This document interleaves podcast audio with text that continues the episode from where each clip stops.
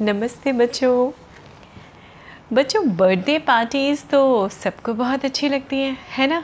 Birthday party का नाम लेते ही पहली बात तो सारे बच्चों में बड़ा एक्साइटमेंट हो जाता है और सबसे पहले ध्यान में आते हैं बलून्स, बहुत सारे गुब्बारे, रंग बिरंगे, केक, चिप्स, कोल्ड ड्रिंक और तमाम सारी वो फेवरेट फेवरेट चीज़ें खाने की, मस्ती वाले गेम, अपने फ्रेंड्स के संग मिलना, धमा चौकड़ी करना, केक कटिंग होती है, फिर आप लोग बर्थडे सॉन्ग गाते हैं और बहुत मज़े आते हैं। तो साल में हर बच्चे की एक बार बर्थडे आती है और बच्चों को बर्थडे का तो बड़ा एक्साइटमेंट होता है है ना। तो ऐसे ही एक बच्चा था छोटा सा जिसका नाम था ध्रुव। ध्रुव को बर्थडे मनाने का बहुत शौक़ था और हर साल उसकी बर्थडे घर में मनाई जाती थी। और ये कहानी है बच्चों उन दिनों की, आज से आ, समझ लीजिए कुछ कई साल पहले, जब बहुत सिंपल सी हाउस पार्टीज़ हुआ करती थी। कोई फैंसी ज़्यादा शो ऑफ का ज़माना नहीं था, वो कोई फैंसी चीज़ें ज़्यादा होती ही नहीं थी, ऑप्शंस ही कम थे। तो घर में बलून्स लगा दिए जाते थे और केक कटिंग हो जाती थी, डांस वांस होता था और बच्चों के संग कुछ गेम्स खेल लिए जाते थे, बड़े मज़े आते थे।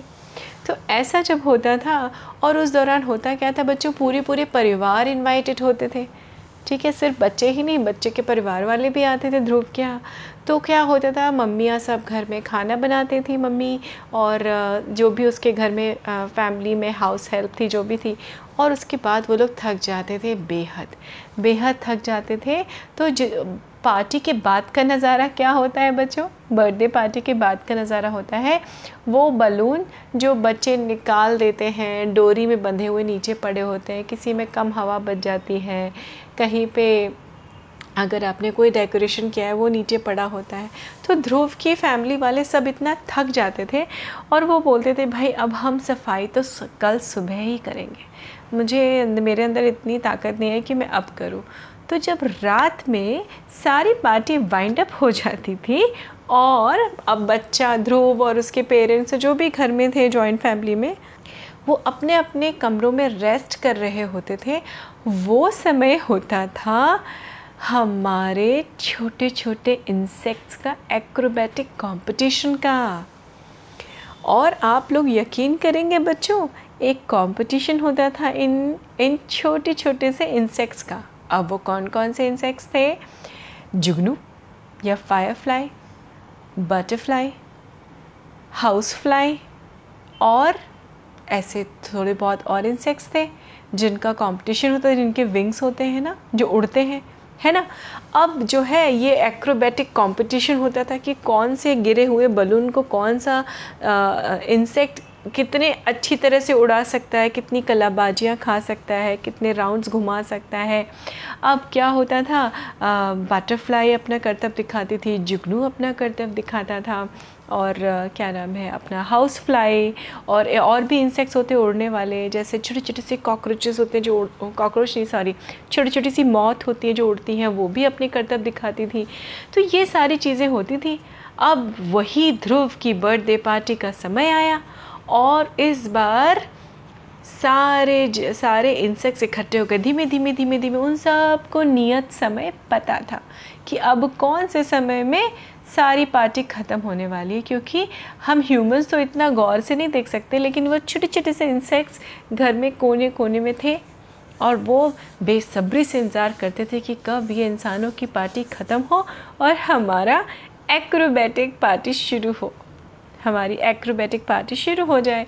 वही हुआ, उस दिन भी ऐसे हुआ कि सब इतना थक चुके थे, कल सफाई करेंगे कह के सो गए। अब वो पड़े हुए बलून्स के ऊपर होने वाली थी धमा चौकड़ी वाली पार्टी हमारे इंसेक्ट्स की। तभी सारे इंसेक्ट्स ये डिसाइड करते कि नहीं नहीं इस बार ना हम लोग एक साथ नहीं करेंगे, वन बाय वन करते हैं और देखते कौन सबसे ज़्यादा कलाबाजियाँ खाएगा, मतलब कौन सबसे ज़्यादा राउंड लेगा, ट्विस्ट करेगा, कितनी कितनी तरह से घुमा के बलून को उड़ सकते हैं। अब ये सोच रहे थे, तभी कोने से आवाज़ आई, इस बार हम भी इस बार हम भी पार्टिसिपेट करेंगे, इस बार हम भी हम भी खेलेंगे। अब सारे इंसेक्ट्स ने मुड़ के देखा तो देखा वहाँ पे चींटियों का झुंड था। अब वो सारे इंसेक्ट्स हंसने लगे, अरे अरे अरे अरे कोई इसको बताओ, अरे चींटियों तुम्हारा कंपटीशन नहीं है, ये उड़ने का है, तुम कहाँ उड़ पाती हो, है तुम्हारे पास पर, हमारे पास तो पर हैं, विंग से हम तो उड़ेंगे, हाँ तुम आ गए तो तुम देख सकती हो, कोई बात नहीं, तुम देख लेना, हम देखने से थोड़ी ना मना करेंगे, देखो देखो हमारे पास कितनी शान है, देखो देखो देखो। और फिर बटरफ्लाई बोलती है ये चींटी देखो तो सही, इसकी हिम्मत देखो, ज़रा सी चींटी है, ये कह रही है हम एक्रोबैटिक कंपटीशन करेंगे, वाह वाह वाह, कोई बात नहीं। अब चींटी ने बोला लेकिन हमें फेयर चांस तो मिलना चाहिए ना, हमको चांस तो मिलना चाहिए, हमें भी करना है, हम नहीं कर पाएंगे तो पता नहीं, लेकिन हमें पार्टिसिपेट तो करना है। तो सारे लोग बोलते हैं कि हाँ ठीक है ठीक है ठीक है, लेकिन तुमको वेट करना पड़ेगा, ओके तुम लोग वेट करोगे, पहले हम सब करेंगे, उसके बाद में तुम्हें चांस मिलेगा। चींटियाँ बेचारी प्यार से बोलती हाँ ठीक है कोई बात नहीं। अब जो है सबसे पहले जुगनू की बारी आई, दो चार जुगनू आए, उन्होंने क्या किया, धागे पे बैठे बलून के ऊपर और उन्होंने उड़ाना शुरू किया अपने पूरी ताकत के साथ। और जब जुगनू उड़ते हैं तो हल्की सी लाइट भी चमकती है, आप में से कई लोगों ने देखा होगा शायद बच्चों, जिसको फायर फ्लाई भी बोलते हैं। और जब अंधेरे में वो उड़ रहे थे तो वो तो बड़े खूबसूरत लग रहे थे, सब ने मिल के तालियाँ बजाई, चींटियों ने भी तालियाँ बजाई। फिर बटरफ्लाई की बारी आई, फिर मॉथ की बारी आई, फिर हाउस फ्लाई की बारी आई, अरे इस बार तो मस्कीटोज़ भी आ गए थे, वो भी बैठ के भिन भिन कर रहे थे। अब भाई हमारी चींटियों की बारी, और सारे इंसेक्ट्स बोल रहे थे यार कौन देखेगा इन बोरिंग चींटियों को, लेकिन जुगनू ने कहा नहीं नहीं उनको भी चांस दिया तो हमें देखना चाहिए।